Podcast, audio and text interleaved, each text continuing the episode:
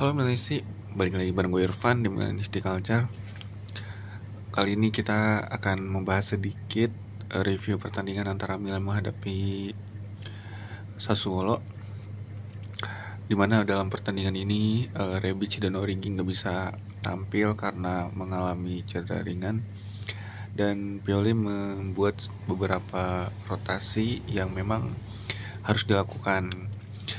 Gue sebutin dulu ya uh, starting elevennya siapa aja. Ada Mike Mignon ada Florenzi ada Kal uh, Tomori Simon Kerr Theo Hernandez Pobega Benacer Slaymakers Brahim Diaz Leo dan Olivier Giroud.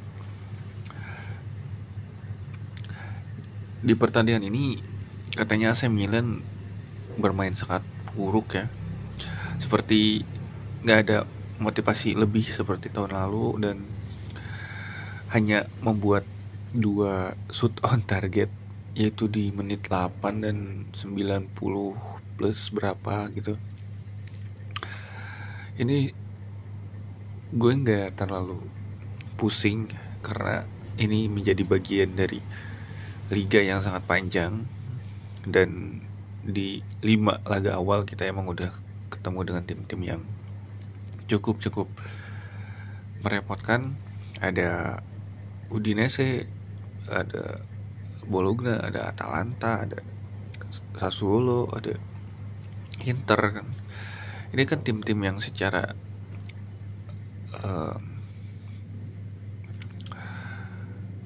pengalaman ya selalu menyulitkan Milan. Dan ketika kita mendapatkan satu poin dari mereka menurut gue nggak terlalu buruk sih. Apalagi kita bermain di kandang mereka. Dan di pertandingan ini juga banyak banget yang mengkritik Selemakers yang penampilannya sangat-sangat gak jelas ya visinya gimana nggak tahu. Padahal sebelumnya uh, Milanisti juga pada teriak-teriak ngapain sih Mesias yang main?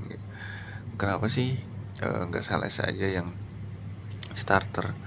Dan nyatanya ya memang dua pemain ini kualitasnya nggak jauh beda. Bukan level Milan tapi masih bisa menunjang permainan Pioli. Yang katanya winger kanan ini untuk menyeimbangkan permainan aja. Gitu. Jadi menurut gue Sele dan Mesias ini emang selevel aja cuma tipenya beda. Bukan si A lebih baik si B lebih baik enggak. Dan Brahim Diaz juga ternyata cuma bagus di laga awal aja ya. Di laga sekarang kayaknya beberapa kali tampil juga biasa aja gitu. bahkan nggak memberikan peran yang signifikan. Kayaknya musim depan dia bakalan dibalikin deh ke Madrid. Lalu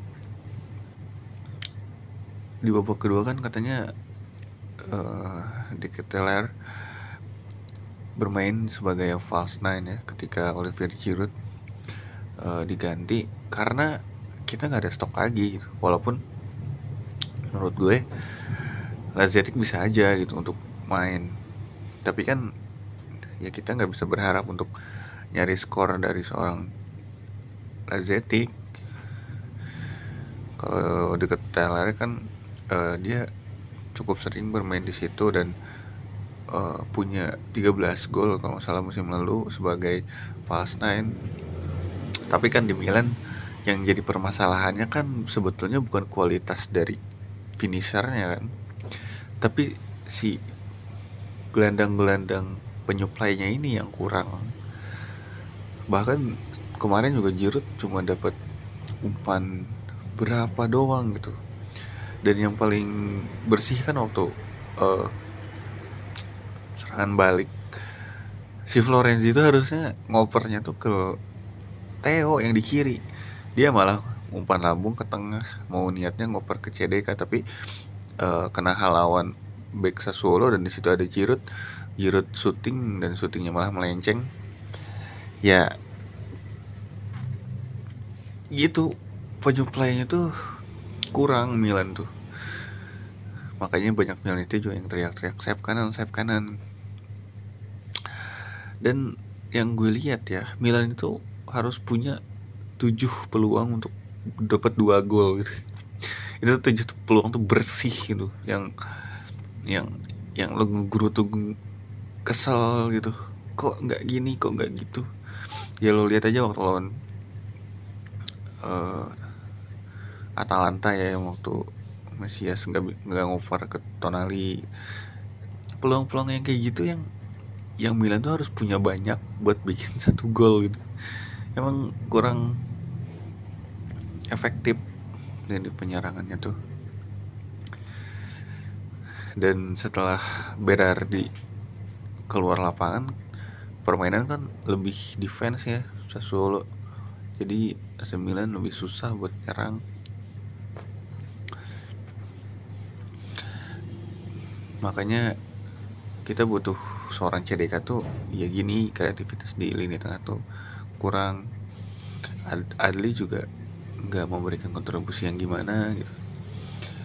Kalau di pramusim kan dia bagus ya tapi kok di liga kayak belum kelihatan. Tapi kemarin Pobiga main bagus kok gue gue suka. Oh iya uh, Florenzi cedera parah harus absen selama dua bulan. Dan nggak bisa masuk Liga Champion berarti nggak bisa nggak bisa didaftarin. Oleh karena itu eh, AC Milan mendatangkan Sergio Nodes dari Barcelona dengan opsi pinjam dan tebus 20 juta. Ya dia sini kan dulu tuh andalan dari si Kuman ya dia tuh bisa bermain di kanan kiri back sayap dan gelandang tengah lalu ada winger juga bisa dia. Ya salah satu atribut yang selalu dibutuhkan oleh Pioli sih bisa bermain di beberapa posisi. Dan harus uh, kita lihat ya kan Calabria ini pemain yang sering main biasa aja. Bahkan kadang underperformnya tuh parah gitu. Beda dengan Theo yang konsisten. Jadi menurut gue untuk di Liga Champion ya kedalaman squad yang diisi oleh Des itu kanan dan kiri itu udah udah sangat-sangat bagus gitu. Apa kan Balotelli itu bukan levelnya Milan menurut gue.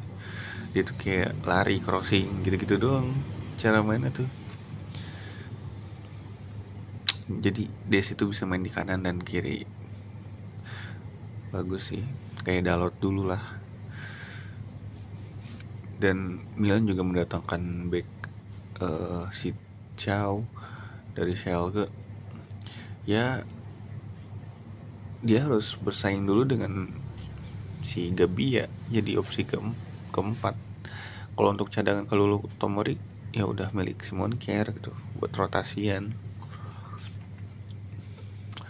Lalu ada si Frank dari Wolfsburg. Uh, dia jelang apa gelandang jangkar yang emang fisikal banget tipikal Milan. Usianya kalau salah baru 19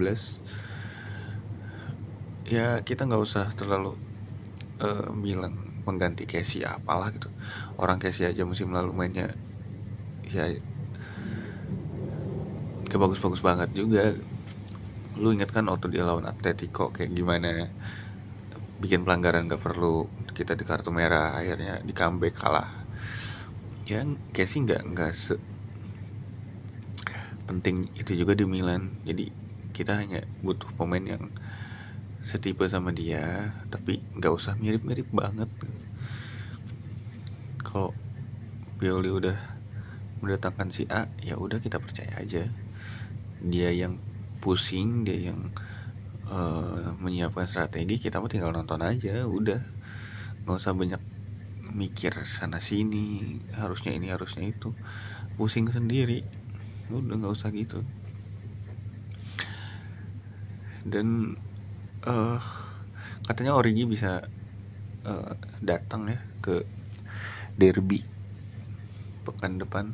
Ya ini bisa jadi uh, pengganti yang sepadan untuk kalau biar Giroud di babak kedua. Daripada kemarin kan kita bingung mau diganti sama siapa. Ya belum apa-apa ya. Kita udah kehilangan Krunic kehilangan Florenzi Rebic dan si uh, Origi sempat gak sehat. Ya inilah Milan makanya butuh kedalaman squad yang mumpuni. Padahal pemainnya udah muda-muda. Ya untuk sayap kanan ya menurut gue akan didatangkan di Mercato selanjutnya sih. Karena Mercato itu nggak harus digunakan untuk menyelesaikan semua masalah yang ada tergantung budget kebutuhan. Jadi kalau ada hal-hal yang masih bisa dipahami ya udah. Lo lihat aja Makers dan Mesias selama mereka fit ya udah tetap jadi andalan. Beda kalau mereka mungkin kemarin pas pramusim ada yang cedera parah gitu sampai dua bulan kayak Florenzi. Ya pasti Milan datengin pemain sayap kanan baru. Ini kan mereka sehat walafiat aja cuma uh, kadang bapuk aja di pertandingan A B gitu. Jadi ya tetap dipakai sih menurut gue dan gak ada penambahan di posisi itu. Ya mungkin musim depan sih saya lah dipinjemin dulu ke tim lain nggak tahu. Biar dia berkembang.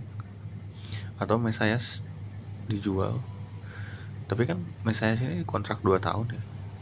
Bisa aja musim depan dijual. Siapa yang tahu ya? Ya untuk sekarang mungkin gitu dulu. Semoga uh, beberapa pemain yang cedera bisa datangnya di derby. Karena derby ini harga diri banget bukan sekedar tiga poin semata. Dan ya gitu kalah menang imbang apa pun itu kita tetap teriak Milan